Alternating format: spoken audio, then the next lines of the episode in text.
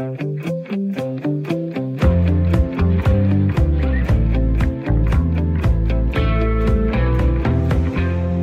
bliver slået den ene rekord efter den anden på aktiemarkedet, og nogle danskere holder decideret aktiefest. Sidste år blev 7.800 flere danskere det, man kalder dollarmillionærer, fordi de har tjent store summer på aktiemarkedet og stigende ejendomspriser. Vi tager pulsen på det brandvarme aktiemarked i selskabet i dag, og så skal det også handle om andelsboliger og et overraskende comeback i bankverdenen. Jeg hedder Stine Lynghardt og er vært her på selskabet, og det er du også, Jens Christian Hansen, mange år i erhvervskommentator. Er du en af de nye dollar, dollarmillionærer? Ah, det, altså nu er jeg jo så gammel, så det kan jo være sådan uh, næsten per definition. Der er lidt friværdier her, der er lidt pension og hist. Lidt afhængig af, hvordan man regner det sammen. Så er jeg vel sådan meget middeldansker. Øh, sådan, øh... En, en middeldansker med, med dollar-millionær? Nej, det ved jeg sørger mig ikke. Det har jeg ikke regnet ud. Men, øh, men jeg har ikke noget at klage over. Og det er dejligt. Velkommen til Selskabet på Radio 4, hvor vi går tæt på ugens store erhvervshistorier, og det gør vi med hjælp fra et par af dem, der kender erhvervslivet indefra.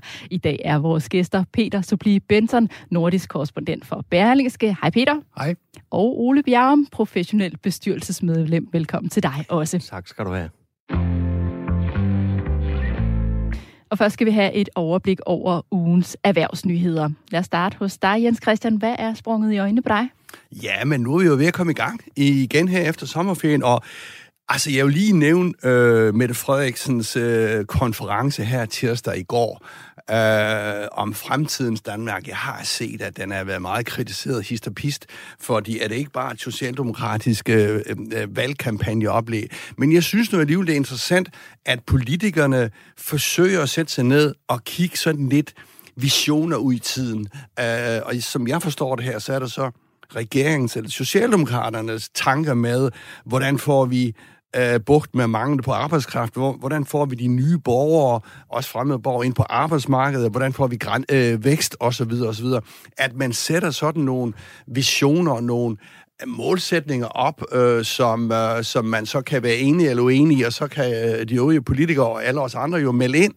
Uh, så Øh, point for det, øh, synes så, jeg. Så at du spotter man... nogle interessante ting for erhvervslivet i det, hun siger? Ja, det gør jeg da helt sikkert. Altså, det vil sikkert også være en masse andre. Jeg har også set programmer, og det kan måske være lidt poppet ind imellem. Men på den anden side øh, vil det øh, få rigtig meget betydning for os også her på, øh, på for eksempel øh, Radio 4 selskab. Jeg tror, vi kommer til at diskutere mange af de ting. For eksempel mangel på arbejdskraft. Det bliver det helt store issue Uh, vi er nødt til at åbne grænserne for arbejdskraft udefra, hvis vi skal have den vækst, som vi håber på. Og så snakker de jo reformer, reformer, reformer. Uh, jeg er lidt træt af reformsnakken, ikke? fordi så snart det bliver lavet en lille ting, så er det en reform. Men lad det nu være. Ideen er jo, at der skal nogle visioner på bordet, som vi kan diskutere. Og der skal noget konkret på bordet, tænker jeg, ikke? Noget konkret på bordet, ja. ja skal jeg nævne? Jeg har faktisk ja. en, en anden lille, øh, meget konkret Værsgo. også. Uh, den kommer fra Mærsk. Mm. Mærsk har lige bestilt er det seks eller otte nye skibe. Og det gør de jo med jævn mellemrum. Men det nye er, at de har bestilt dem, så det skal, de, skal, de, skal, de skal drives med metanol, hvis de ellers kan finde en måde at, at, at, at producere så meget metanol. Men det er bare et signal om, at hele den der shippingindustri, øh, som jo forbruger sindssygt meget øh, energi og udleder utrolig meget af øh, hvad hedder CO2, virkelig har gang i at at forbedre deres, øh, deres, øh, deres øh, klimaaftryk, kan du sige. Og der er Mærsk jo fører, og vi har jo en Mærsk-ekspert her i studiet, der Peter Supli. Altså, det er vel Mærsk, der langt hen ad vejen sætter sætter øh, linjen her, også på det her øh, nye område. De det, ligesom, øh, det, det vil komme back for Mærsk. Ja, det tænker jeg, det er. Altså, det er vi, har, vi har set et Mærsk, som vel, jeg skal godt nok gøre det kort, selvom jeg kunne gøre det langt, øh, et Mærsk, der har været i defensiven nærmest de sidste 10 år, øh, som har sådan virkelig skulle finde sig selv, og virkelig genopfinde sig selv, hvad de gerne vil være, nemlig logistikselskab med alle mulige facetter. Øh, øh, men miljø og klima er en af de ting, de har slået sig ind på, og er klar til at investere i, og det er ret tydeligt, og jeg synes, det adskiller øh, dem fra andre andre. Og så en væsentlig, væsentlig ting, det er jo, at når klimadiskussionen bliver så konkret, som den bliver med, med FN, der afleverer rapporter, der er virkelig, virkelig to the point, så betyder det, at kunderne derude begynder at efterspørge det, fordi kundernes kunder, for eksempel øh, alle de folk ude i detailhandlen, de skal kunne fortælle, hvordan er transporten foregået. Og så for Mærsk er der også en forretningselement, der bliver rigtig stor og interessant. Så der er både nogle perspektiver for Mærsk, men også for hele øh, snakken om klimaet? Ja, det synes jeg da i, øh, i høj grad. Altså, øh, hvis jeg, hvis jeg kan drage parallellen, altså øh, tilbage i øh, 60'erne og accelererende i 70'erne, hvor Danmark øh, pludselig begyndte øh, i det små øh, at producere vindmøller, øh, der skulle statspenge til at skubbe det i gang, og så pludselig i dag, hvor vi står og har set Vestas, og vi har set andre producenter, og nu ser vi Ørsted, som har taget det til nye dimensioner. Nogle gange så er der nogen, der skal gå foran. Nogle gange skal de, der går foran, måske også have lidt hjælp. Øh, ikke at Mærsk som sådan behøver det, men, øh, men det viser bare, at øh, det kan betale sig at være tidlig ude. Det kan betale sig også at nogle gange operere i et land, som, øh, som har politikere, som, øh, som stiller krav, for eksempel. Men det bliver jo, altså pointet er jo, det bliver en konkurrencefordel. Altså Walmart, Hennes Maurits, Novo Nordisk, og hvad de hedder alle sammen. Altså, de skal jo bevise deres klimaaftryk. De skal bevise, hvordan de vil komme hen til klimaneutralitet. Og der fylder transport, som Peter siger, rigtig, rigtig, rigtig meget, så det bliver en konkurrencefordel. Interessant. Hvad med dig, Ole? Hvad har du øh, særligt bemærket i erhvervsnyhederne den her uge?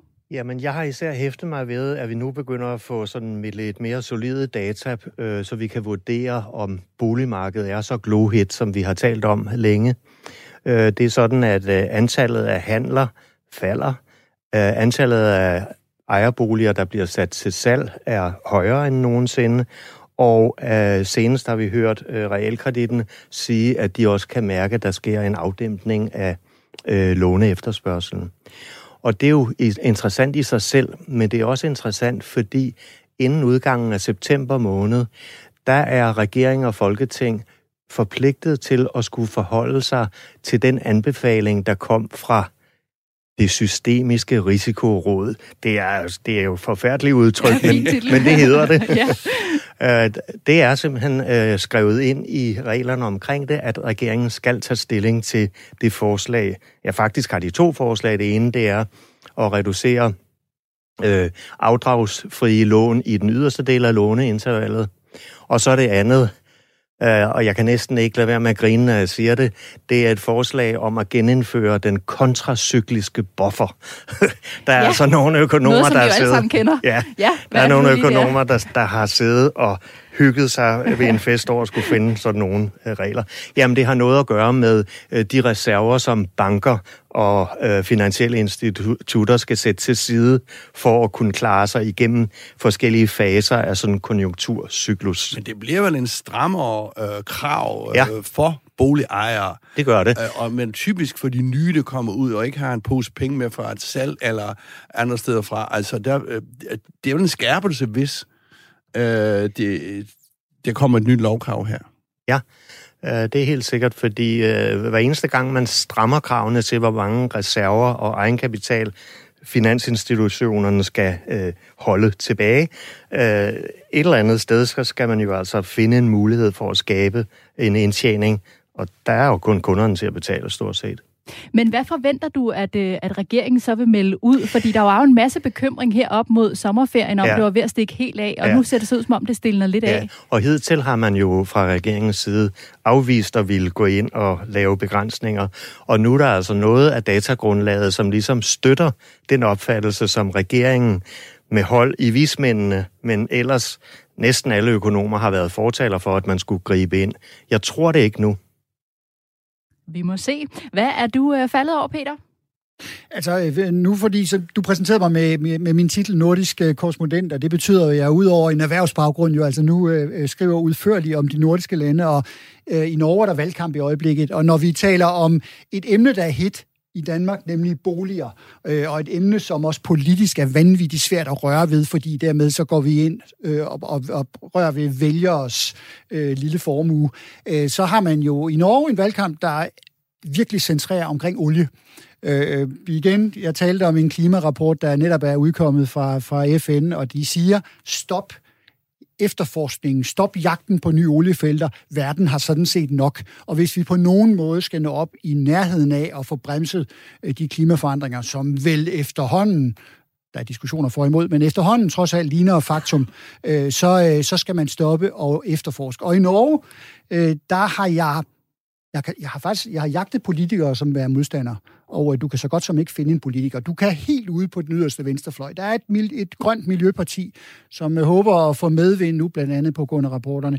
Men det at diskutere olie i Norge er lige så slemt som at diskutere beskatning af boliger i Danmark, fordi olien selvfølgelig er øh, finansierende for alt, hvad de gør deroppe. Hvis du kigger på deres handelsbalance, så er mere end halvdelen, den, øh, den der udgøres af, hvor olien, af olien. Så fjerner du den, så har de et underskud på, i hvert fald afhængig af olie, oliepriser, øh, minus 300 milliarder var det sidste år. Så. Hvad er det næst største erhverv i Norge, hvis du siger sådan olien 54? Og det er stadigvæk fiskeri? Ja, det, hvis du tager et enkelt erhverv, og det er, altså de har laksebaroner hele vejen ned langs øh, deres vestkyst, som, øh, og hvis man kigger på listen over de rigeste nordmænd, jeg tror frit for hukommelsen, top 10, top 15, der er sikkert halvdelen, øh, det er laksebaroner. Og det er fuldstændig... Det er en vild diskussion, i øvrigt, de også har om laks deroppe, fordi, øh, fordi øh, Arbejderpartiet, som er Norges svar på, på Socialdemokratiet, de har lagt op til, eller i hvert fald vil diskutere en beskatning af formuer. Øh, og den er nemlig anderledes deroppe, end den er her. Så, så, øh, så diskussionen om, hvor rig øh, skal man være, tør man røre ved det, der finansierer et norsk velfærdssamfund, det er, det er for mig et stort emne, og et emne, som øh, vi som danskere måske også kan se på med lidt uh, misundelse.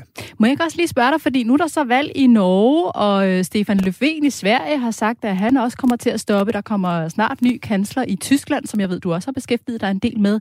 Hvor meget betyder det egentlig, at der bliver skiftet ud på de poster i forhold til, til danskerne og, og Danmarks samhandel med vores ja, nabolande? Det er jo stort set vores, stort set vores tre største markeder. Tyskland, så, så er lidt Storbritannien og selvfølgelig noget USA, som accelereret de sidste år. Men ellers så er det, så er det, så er det der, vi, det er nærmarkederne, vi lever af. Det kan godt være, at vi taler om Kina og Malaysia og Singapore, men, men, men de store mængder, det er der, det ryger hen. Det bliver bare kørt med lastbiler øh, på tværs af grænserne. Altså, det, det, er jo, det er jo på mange måder stabile lande. Det er lande, som øh, er funderet og øh, øh, har en substans, som ligner vores, så det kommer ikke til på den korte bane at betyde noget. Men det er klart, hvis der kommer et øh, en, en regering, som virkelig tager øh, nogle skift, som virkelig vil ændre forholdene for erhvervsliv for eksempel, så kan man forestille sig, at der sker noget. Det bliver spændende at følge med i. Vi runder nyhedsoverblikket af her. Tak til jer alle tre.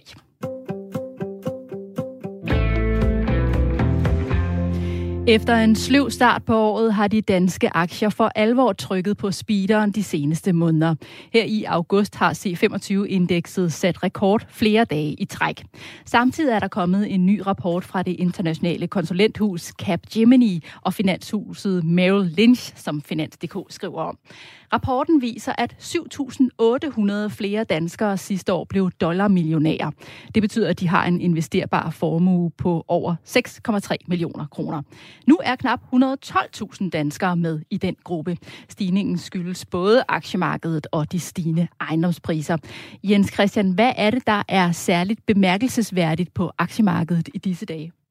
Jamen, det er jo, at jeg tror, hvis vi ser historisk på det, så har du en periode med konstante stigninger år efter år. Øh, det er øh, selvfølgelig forskellige øh, niveauer. Men hvis du ser sådan over en 100-års periode, så er aktier jo øh, karakteriseret ved stigninger, og så et brag ned.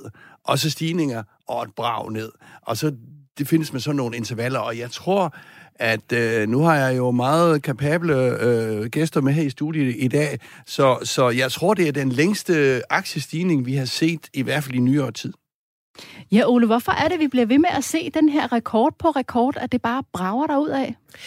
Ja, der er mange forskellige grunde til det, øh, og jeg skal bestemt ikke sige, at jeg er total ekspert i det her, men en meget væsentlig faktor, det er jo, at øh, hvad skulle man ellers øh, sætte sine penge i, når man får negative renter i banken og obligationer, som jo traditionelt har været sådan det, man skulle øh, gøre, det øh, får man heller ikke noget afkast af, og fast ejendom er jo for mange blevet voldsomt dyrt. Så aktier er, øh, jeg lige vil sige, for almindelige mennesker næsten det eneste, man kan gå til. Jamen altså, man kan vel også sige, aktier øh, måles tit på øh, den der PE-værdi. Nu skal vi jo ikke helt nørde ned i aktier, men det er sådan price earning. Hvor meget betaler man for at for komme ind i en aktie? Og jo højere PE-værdi, jo dyrere er aktien. Men i og med, at vi har et renteniveau på 0, øh, jamen så, så er aktier også blevet billigere, eller du har hvad skal man sige, du har større incitament til at give mere for den aktie, fordi afkastet behøver måske kun at være en 3-4 procent, mens det i gamle dage, hvor, hvor obligationer også havde en, en værdi, der skulle du op på en 7-8 procent. Så der er altså nogen, der sidder og kan regne ud, hvad det her øh, aktieniveau kan komme op på, og det er jo renteniveauet, som Ole siger, øh, altså det er jo det, der bærer hele aktiemarkedet, altså mere eller mindre. Dog vil jeg dog lige sige, at der er sådan meget hype om aktier. Der er jo hype om hele det nye tech, øh, de nye tech-aktier, øh, som eksploderer. Altså, de er jo de der amerikanske Google, øh, Facebook, øh, Amazon.com. Tesla. Hvad siger du? Tesla er jo helt Og Tesla og så videre, som, som trækker enormt meget her, ikke? Uh, så, så, så, så det, de sidste 10 år vel, har det vel været efter finanskrisen i 8, der har det vel for op, været for opadgående stort set uafbrudt. Men hvad er det for nogle aktier, det, det går godt for? Fordi der er jo både de her hurtige, som du siger, men der er også de mere øh, solide aktier. Hvad, hvor er det, det går godt? Jamen, altså, man kan sige, de der øh, tech-aktier, som, vi, øh, som man kan også kalder vækstaktier, det er vel dem, der har været i, i vælten de sidste mange år. Uh, og nu er det så ved at skifte lidt, eller det er i hvert fald øh, øh, øh, også over imod noget, der hedder value-aktier, det vil sige værdiaktier, det vil sige lidt mere traditionelle virksomheder, som har penge på bogen, i, øh, øh, som øh, betaler store udbytte. Øh, det kan typisk være en Novo Nordisk eller sådan noget, som øh, er lidt mere øh, hvad skal man sige, øh, hvad skal man sige, har en mere jævn øh, udvikling i sin øh, økonomiske formåen. Og hvem er det ellers? Kan du komme med nogle andre eksempler på, hvor det er, det går rigtig godt, hvis vi ser på de danske aktier? Ja, de danske aktier, altså hele vores medicinalindustri går rigtig godt. Altså, vi er jo en nation af købmænd øh, og øh, så øh, medicinal. Men øh, vi er gode købmænd, og det betyder, at vi er også gode til at lave transport. Altså det er jo DSV, det er Mærsk, øh, som har fået det comeback, som vi lige har snakket om. Øh, og så er det jo de nye klimaaktier, øh, nye og nye. Øh, Ørsted og Vesters er ikke helt nye, men de er jo braget op. Og disse aktier, de trækker jo hele det danske indeks, som vel øh, hører til blandt de bedste i verden. Altså hvis du ser som aktiemarked som sådan, så er det danske et af de bedste i verden de sidste 10 år. Og hvem er det, Peter, der nyder godt af, at det går så godt på det ja, danske først og fremmest, så er det jo, selvom du, uanset om du har en, en egne aktier på bogen, så er det os alle sammen, øh, fordi at øh, vi alle sammen har pensioner, som jo øh, selvfølgelig bliver forgyldt i, øh, i øjeblikket i form af, af, af folk, der sidder og investerer øh, de midler, vi nu har lagt i det. Men, men, men det er jo klart, altså jeg synes jo, det, det, det, er påfaldende. Vi har altid talt om, øh, om erhvervslivets øh, superstjerner, og vi har selvfølgelig øh, øh, talt om Mads McKinney Møller, og vi har, vi har talt om Lars Rebien i Novo, og vi kender øh, fra gamle, eller lidt ældre dage, Jack Wells, øh, der sad i, i GE i USA, og alle de der store stjerner. Jeg synes, der er også en, øh, der er også en personfortælling, som øh, er med til at drive at aktier er blevet øh, så interessant, også for minimand. Så jeg, jeg er fuldstændig enig i vurderingen af, at, at øh, når renterne er laves, hvor fanden skal man så placere sine penge hen, andet end i aktier? Men der er også bare noget med, at stjernerne er vokset frem igen. Elon Musk som et forbandet øh, godt eksempel. Ikke? Han, han er en mand, som, som, som folk har lyst til at følge. Øh, blandt andet fordi han er måske alt det, vi alle sammen ikke er. Han er vild, og han er modig, og han tør, Øh, han er god til at lokke penge op af lommen på investorer også. Så der er sådan et, øh, der, jeg synes, der er en, en genskabelse af nogle, nogle potentielle ikoner i erhvervslivet, som folk har lyst til at kyle penge efter. Og nu er øh, antallet af dollarmillionærer så steget langt hurtigere her i Danmark, end vi ser i resten af Europa. Ifølge den rapport, jeg omtalte før, så er der nu 111 1.800 danskere, som er med i gruppen med over 1 millioner dollars i frie midler. Er det noget, vi skal juble over, Ole, eller skal vi være lidt på vagt over for den her udvikling? Jamen, vi skal da starte med at juble over det, men det er da heller ikke helt uproblematisk. For, øh, for eksempel er der jo nogen, der siger, at lige for tiden sker der sådan et indirekte generationstyveri, fordi Hvem er det egentlig, der får gavn af aktiekursstigningerne? Ja, det er dem fra 50 og opad. Hvem er det egentlig, der får gavn af de her store prisstigninger på ejerboligområdet? Det er dem fra 50, som måske har siddet i deres bolig i 10, 20, 30 år eller sådan noget, og som nu får gyldelse af nogle prisstigninger. Så det er klart, at i kombination med, at boligområdet er stort set det eneste område, hvor du kan tage en fortjeneste uden at betale skat, så opstår der nogle generationsmæssige spændinger i forbindelse med det, der sker lige for tiden. Og hvordan man vil løse det, det... Men det er jo, det, er, ved det, jeg er, ikke. det er et vanvittigt interessant emne, uanset, tænker jeg, om man er på blå eller på rød fløj. Øh, øh, og det er klart, øh, hvis du er på rød fløj, så vil du så tage en større lunds, og hvis du er på blå, så er du forsigtig med det, fordi at øh, du vil gerne tækkes, øh, øh, øh blandt andet hvis du er politiker i hvert fald, de vælger, der er derude. Som jeg, som jeg nævnte før, man diskuterer øh, på livet løs i, øh, i Norge omkring olie. Man diskuterer altså også formuer. Man gør det i Sverige. Jeg har set, man gør det i, øde, i, i stor udstrækning i, i Tyskland også, og selvfølgelig i USA.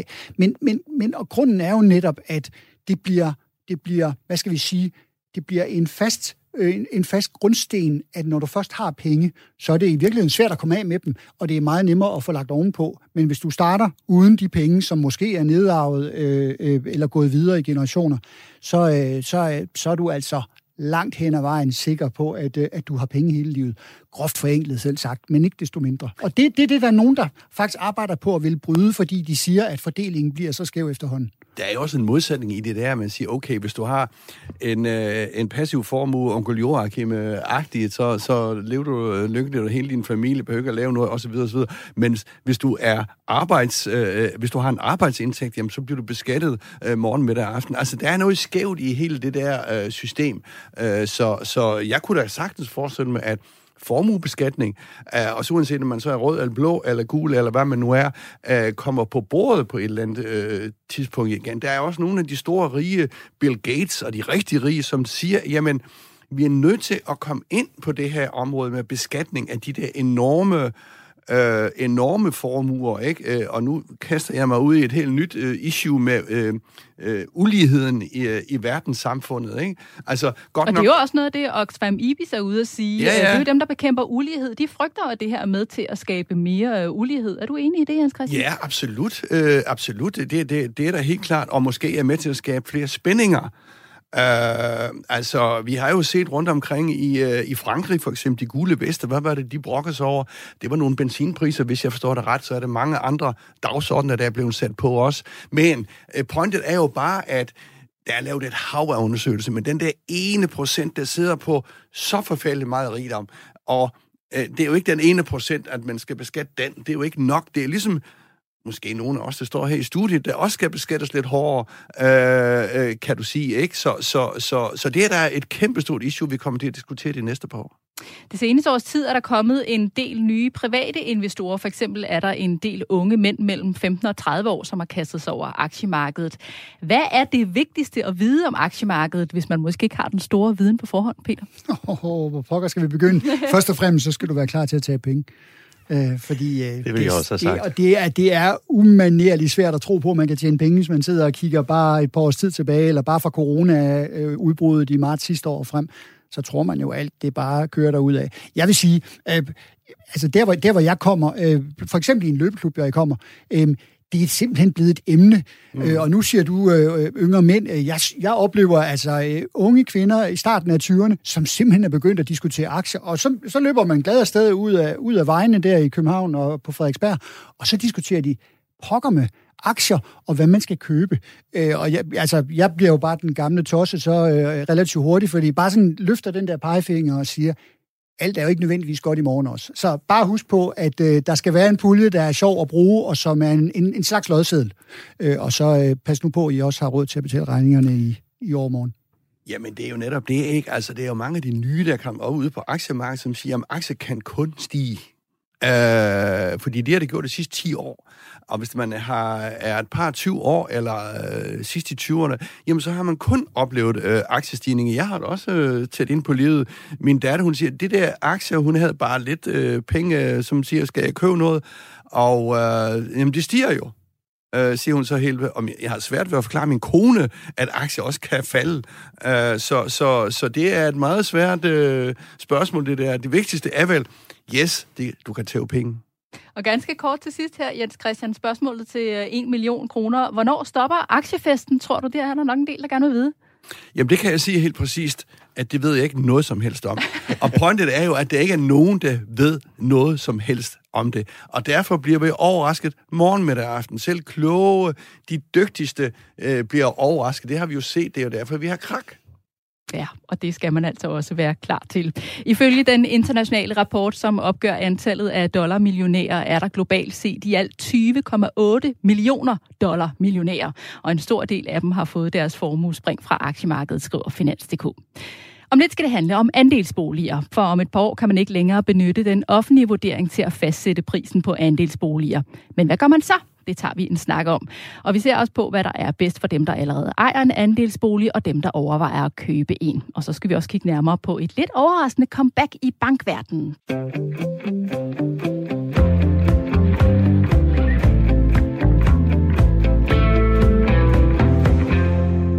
Du lytter til Selskabet på Radio 4-programmet, hvor vi analyserer og debatterer ugens store erhvervshistorier og går tæt på nogle af personerne bag virksomhederne.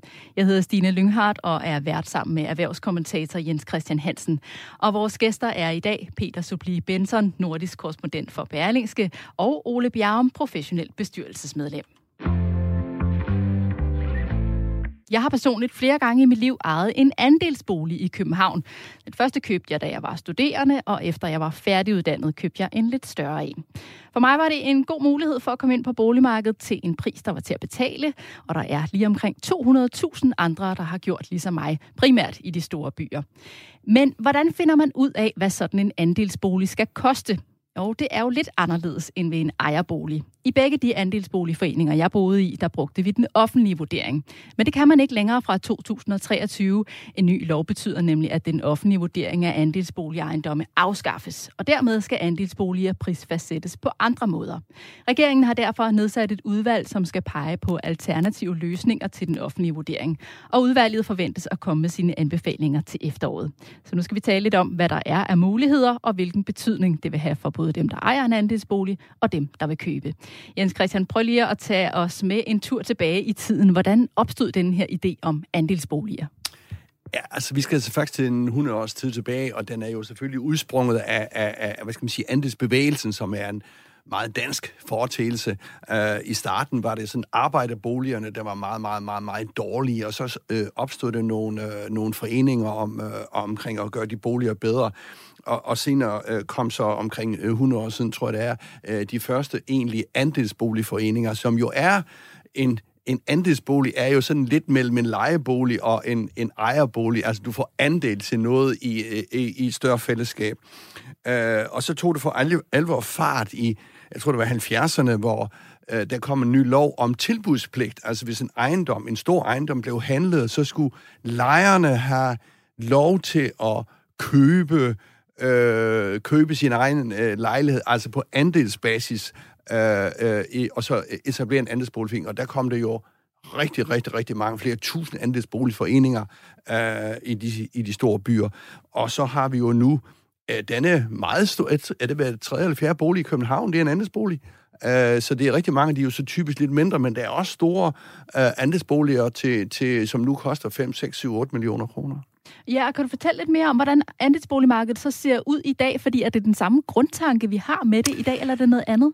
Nej, det er vel meget forskelligt fra, fra det er vel meget forskelligt fra andelsboligforening til andelsboligforening. Nu kigger jeg lidt på dig, Ole, fordi du er jo ekspert på det her område, men man kan jo sige, i en hel del andelsboligforeninger i dag, øh, er det vel sådan, at man forsøger at lade markedsmekanismen råde Øh, Øh, så kan vi så komme tilbage til, hvordan man skal vurdere det. Øh, øh, og, og, og så det er, det, det, altså, hvad skal man sige, det er mere udbud efterspørgsel, og er der stor øh, efterspørgsel, jamen, så, stiger, øh, så stiger prisen. Og så de mere tradition, øh, jordbundne, traditionsrige andelsboligforeninger, hvor, hvor, hvad skal man sige, andelsboligprisen forbliver på et relativt lavt niveau. Hvad siger du her, Ole? Er du enig i uh, Nej, det er jeg ikke helt enig i, fordi uh, det, der er særligt ved andelsboliger, det er, at det er maksimalpriser, der fastsættes.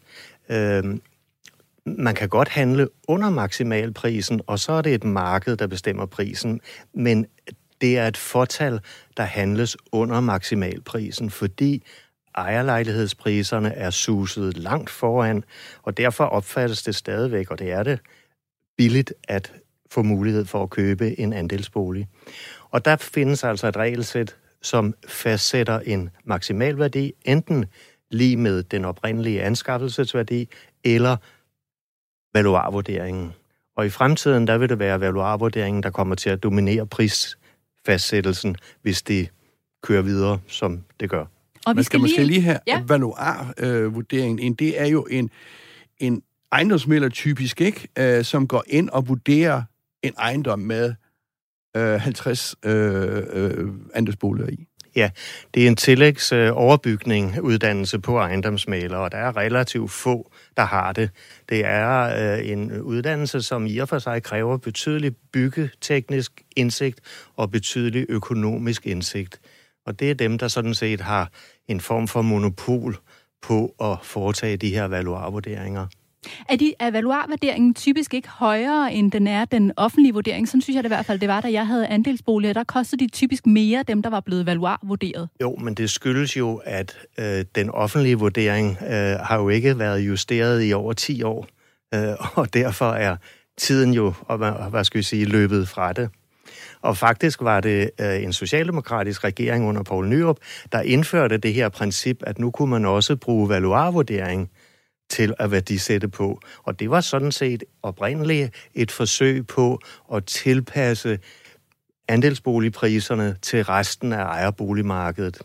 Man valgte så bare, efter min mening, den forkerte model, nemlig valuarmodellen. Det er tydeligt, efter min mening, i dag, at man valgte den forkerte model, men tanken var i og for sig fornuftig nok. Hvad synes du problemet er med valuarvurderingen? Jamen, der er øh, fire problemer, for at sige det øh, meget kort. Det første problem, det er, at vurderingerne er meget ofte forkerte, og det kan jeg uddybe om lidt. Det andet, det er, at de er uforståelige og uigennemsigtige. Der er ikke noget statistikgrundlag. Det tredje, det er, at selve beregningsteknikken gør, at hvis renten i samfundet stiger, så får vi det kraftigste fald i værdiansættelserne, nogen boligform overhovedet har.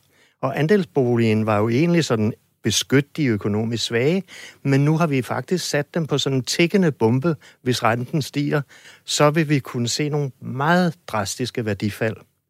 Og det fjerde, det er, at det pålægger jo nogle helt unødvendige omkostninger til valuarvurderinger, en vurdering koster 20.000, og den skal efter de nugældende regler øh, forlænges øh, hver 18. måned, og det er i praksis hvert år, man så skubber sådan en omkostning over.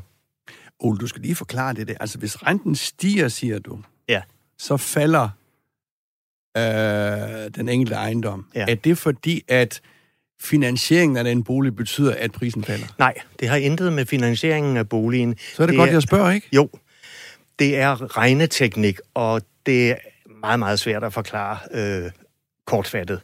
Men lad mig prøve. Hvis nu man køber en obligation, som giver et afkast på 100, hvad vil man så egentlig give for den obligation? Ja, så skal man jo spørge sig selv som professionel investor, hvad vil jeg kræve i afkast? Og lad os nu sige, jeg vil have 3% i afkast, og jeg får 100 kroner. Hvad for en sum kan jeg så købe for? Ja, det kan jeg ved at tage 100 divideret med 3%. Der skal man så gange med 33, så det er altså 3.300 kroner, jeg kan give. Hvis nu mit afkastkrav er 5, så skal jeg dividere de 100 med 5 procent. Det er det samme som at gange med 20 så vil jeg give 2.000. Så er prisen altså lige pludselig faldet med 30 procent. Ja, så jo højere rente, jo lavere priser. Ja. Kan man sige. Og ja. derfor er det der stigende øh, renteniveau, som jo alle øh, siger, den er ikke 0 om øh, fem år, den er måske 5%, som jo er det normale. Jamen det er den der, som du siger, tikkende bombe, fordi så vil priserne falde ja. øh, på andelsboliger. Ja. Men gør det så meget? De er jo ikke sådan belånt på den måde som egenboliger. Nej, men øh, altså, øh, der er jo en del af dem, der er nye købere, de er jo nødt til at gå hen og låne penge i banken. Man kan ikke låne realkredit. Man er nødt til at låne i banken, og banken er i forvejen 2% dyrere end realkreditten er.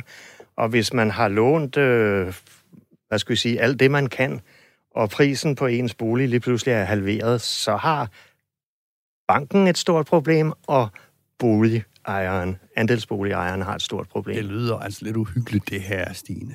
Ja, og det er også med at holde tungen lidt i munden, og, øh, lige i munden, når man øh, snakker om de her andelsboliger, fordi der er enormt mange forskellige ting, der spiller ind, og mange forskellige måder at prisfastsætte det på. Peter, hvor er du henne i det her? Hvad, hvad er sådan dit billede af andelsboligmarkedet? Jeg kunne ikke øh, Oles øh, vurdering eller forklaring på, hvorfor det er, at priserne kommer til øh, og falde markant i hvert fald. Øh, det var, øh, det var, det var lidt skræmmende sådan set. Øh, inden for de sidste tre år har jeg øh, været med til at købe øh, to andelsboliglejligheder til mine døtre. Øh, ikke som øh, spekulation, men fordi de skulle have et sted at bo. Og det er jo en del af det, er jo en del af det også, nu bor jeg i København, og det er jo det er mildt sagt kompliceret. Altså, jeg, jeg gik jo regnskaberne igennem, og jeg har trods alt øh, sådan en vis erfaring i at kigge regnskaber. Jeg tjekkede, hvad lånetyper ligger der. Øh, vi, vi, mange kan huske øh, diskussionen om øh, swaplån i andelsboligforeninger og Schweiz og Frank, der stod op mod danske kroner, og det blev forfærdelige historier med konkurser og folk, der mistede hele værdien af deres, øh, deres andelsbolig. Så jeg, jeg skulle sådan set blot sikre mig, hvis man kan sige det sådan, at, at øh, det kan godt være, at vi kommer til at tabe lidt penge øh, sådan nogle procent i et eller andet omfang, også hvis renten steg, men, øh, men at alt ikke forsvandt. Og så var det vigtigste i virkeligheden, de fik et sted bo, fordi det er jo det, der er så øh, kompliceret. Men selv jeg som, altså, er okay bevendt i at, at kigge på tal øh, øh, og se nogle af sammenhængene i forbindelse med køb af fast ejendom. Jeg synes, det er svært, og jeg tør ikke tænke på, hvor, kan, Ole, kan du huske, hvor længe det er, det her regeringsudvalg har siddet? Er det 5, 6, 7 år, de har siddet og kigget på det her? Det... Nej, altså det her udvalg, det er relativt nyt. Jeg troede, det blev nedsat i april måned netop som en direkte følge af, at den offentlige Godt. vurdering falder bort. Så sidder, og så, der, man... så sidder der et andet udvalg, der kigger på, på prissætningen af, af, hvad hedder det, lejeboliger, og det er det, der har siddet 6-7 år. Det fortæller måske bare noget om, trods alt, kompleksiteten i, uh, i det boligmarked, og måske også af, at når vi ser Nationalbanken og det uh, systemiske råd sidde og, og kigge på, på, på, på de her sammenhænge, hvor store de er, hvor svære de er, og hvor vigtige det er for det her samfund, ikke? Men må jeg ikke lige spørge, Ole, kommer der så mere ensretning i det her meget brogede billede af, at der nu sidder et udvalg og skal komme med nogle anbefalinger til, hvordan vi så skal prisfastsætte andelsboliger? Skal, skal de så alle sammen prisfastsættes på samme måde?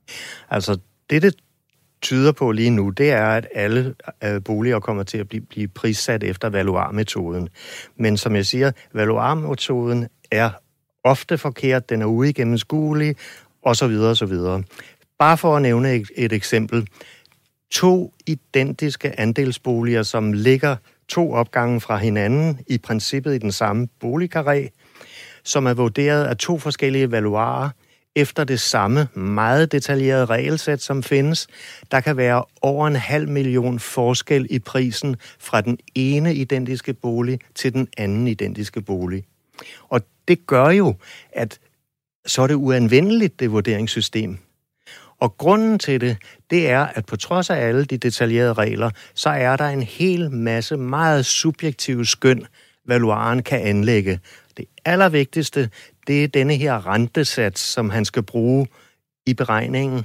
Og det er altså den rentesats, en professionel ejendomsinvestor vil kræve for at investere i ejendommen. Jamen, er det ikke den samme sats, Ole? Nej, den fra er vidt forskellig. Fra, øh, fra andelsboligforening til andelsboligforening? Overhovedet ikke. Den er fuldstændig vidt forskellig, og der findes ikke en Nobelpristager på jorden, som kan sige, om 3% er bedre end 3,5% Men forskellen på 3% og 3,5% kan være en halv million forskel i værdien på den enkelte lejlighed.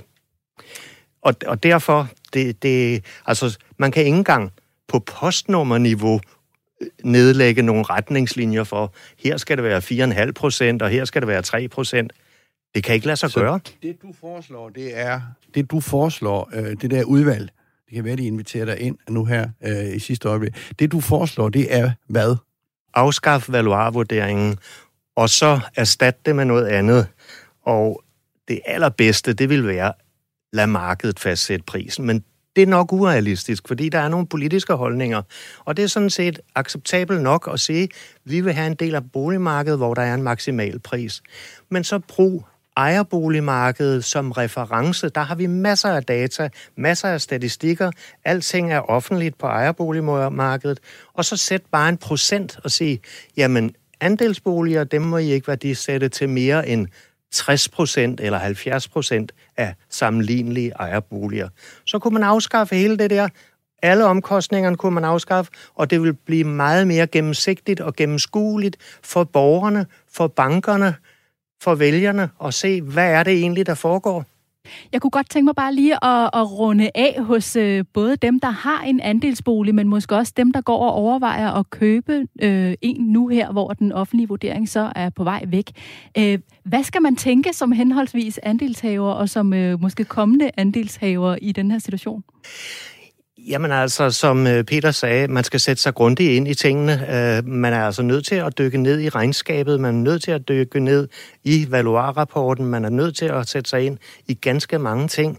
Det, det er ikke lige sådan enkelt. Og det vil det heller ikke være fremadrettet? Ja, det kommer lidt an på, hvordan man skruer det sammen.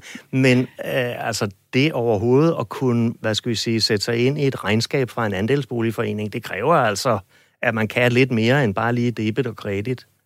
Det bliver interessant at se, hvad det her udvalg kommer frem til. Det skal ske senest til oktober, og udvalget skal både komme med deres vurdering af, hvad konsekvenserne er af at afskaffe den offentlige vurdering, men også hvad der er af mulige alternative løsninger.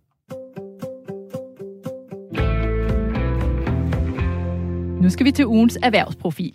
Hver uge tegner vi her i selskabet profil af en person, der spiller en stor rolle for eller i dansk erhvervsliv.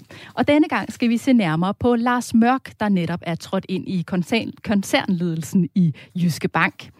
Det er en nyhed, som vækker en del opsigt. Flere analytikere peger på, at Jyske Bank med ansættelsen af Lars Mørk får en oplagt kronprins, som kan sætte sig for bordenden, når 65-årige Anders Dam engang stopper som topchef. Lars Mørk har tidligere været ansat i Danske Bank i næsten 20 år, og i 2012 blev han del af bankens koncerndirektion. Men i 2018 stoppede han i forlængelse af sagen om hvidvask i Danske Banks filial i Estland. Lars Mørk havde blandt andet haft det ledelsesmæssige ansvar for den estiske filial filial, der er centrum i hvidvask-sagen. I forbindelse med sagen blev Lars Mørk undersøgt og sigtet af bagmandspolitiet, men sikkelserne er efterfølgende frafaldet. Og nu får han altså et comeback i toppen af dansk erhvervsliv, nemlig som direktør og medlem af koncernledelsen i Jyske Bank, hvor han får ansvaret for koncernens langsigtede konkurrencekraft og markedsplacering, som det hedder. Jens Christian, vi venter lige med at tale lidt om hans rolle i hvidvask-sagen. Først skulle jeg godt tænke mig, at du prøver at gøre os lidt klogere på, hvem Lars Mørk er som øh, person og som bankmand? Jamen, det tror jeg er rigtig mange, der vil øh, spørge om, og øh, også internt i bankverdenen. Øh, jeg har da fulgt øh, den der bankverden og Danske Bank i særdeleshed. Øh, Lars Mørk er jo ikke den der kendte øh, bankmand.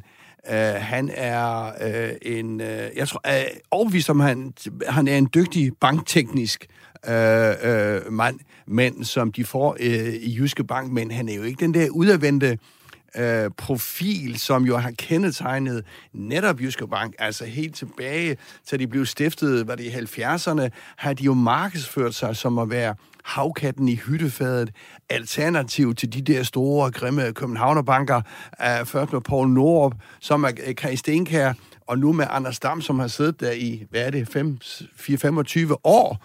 Øh, så det er jo meget sådan en profil, de skal have. Jeg er, der er lidt i tvivl om Lars Mørk, af denne profil. Nu siger du godt nok, at han stoppede i Danske Bank. Han blev jo faktisk fyret. Jeg øh, øh lige tilbage til pressemeddelelsen, hvor Ole Andersen, derværende bestyrelsesformand i Danske Bank, sagde, vi har haft en samtale med Lars Mørk. Prik, prik, prik. Altså, kære Lars Mørk, det var jo i april 2018, da hvidvaskskandalen begyndte at rulle.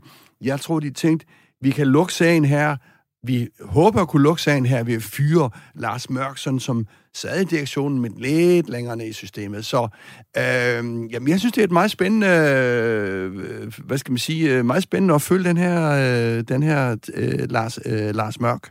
Og hvorfor er det, at han bliver spået som kronprins? Hvorfor lægger folk det i det? Jo, fordi at Anders Dam har jo set der i ikke 100 år, men altså tæt på 100 år, og han er 65.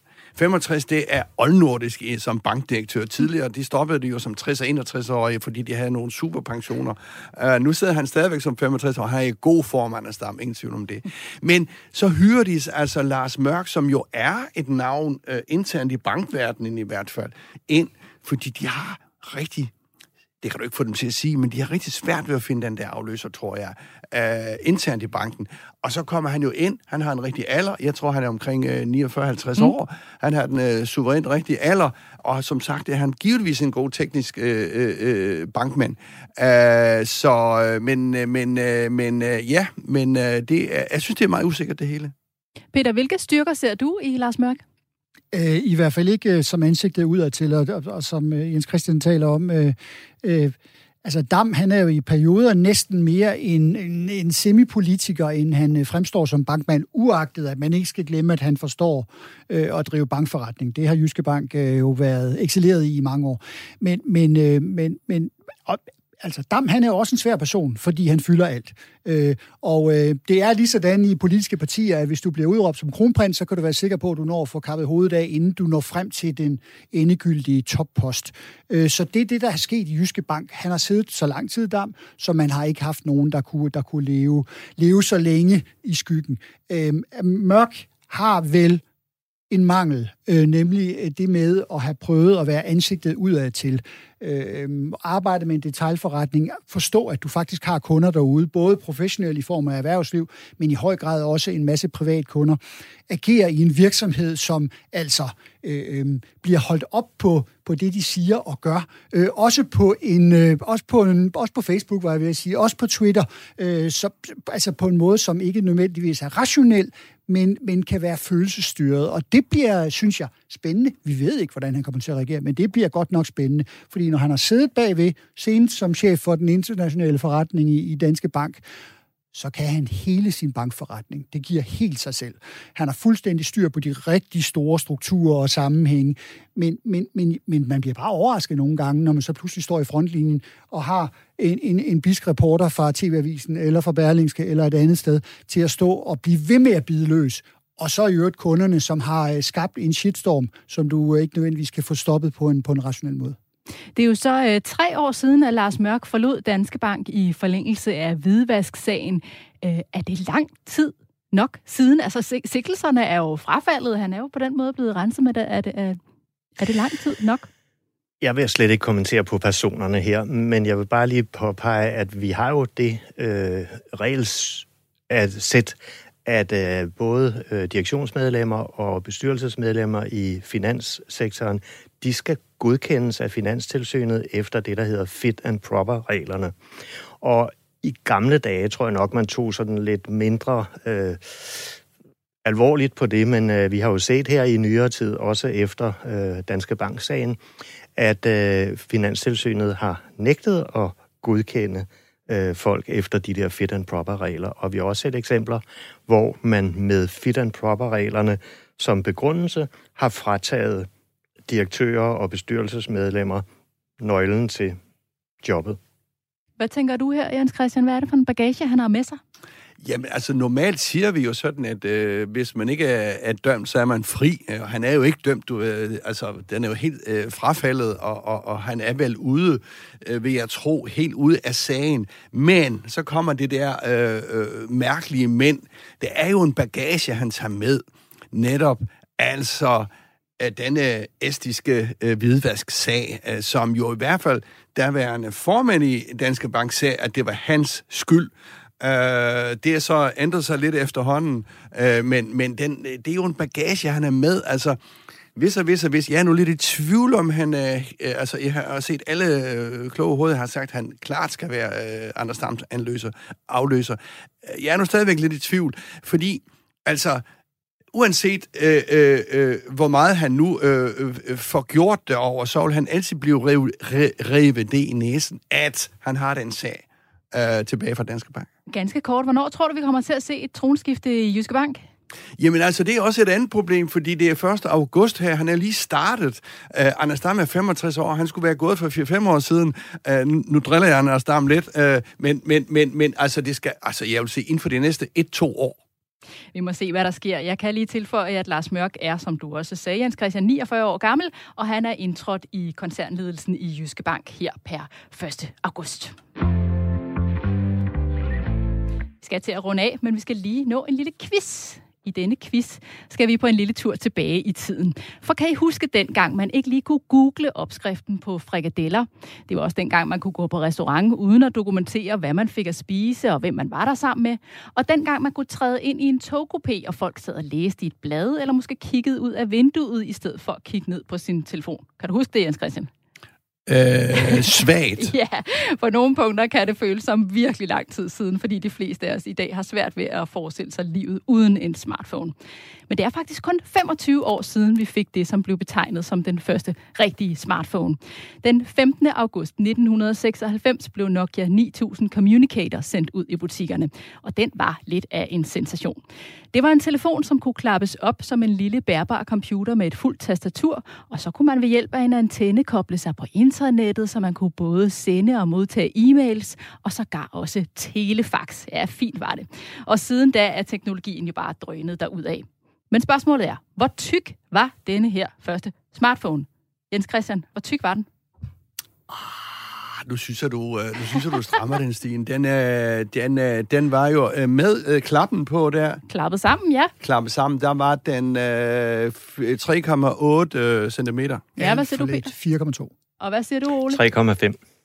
Ej, der var en, der ramte den lige i øjet. Det var Ole. 3,5 cm tyk var den i sammenklappet stand. Det er altså på størrelse med en ret solid roman. Til sammenligning er Apples største iPhone 12 Pro Max 7,4 mm, skriver Berlingske. Tak til vores gæster, Peter Subli Benson, nordisk korrespondent for Berlingske, og Ole Bjarum, professionelt bestyrelsesmedlem. Og også tak til dig, Jens Christian. Selskabet er tilbage på næste onsdag. Programmet her var produceret af Beam Audio Agency for Radio 4. Vi lyttes ved.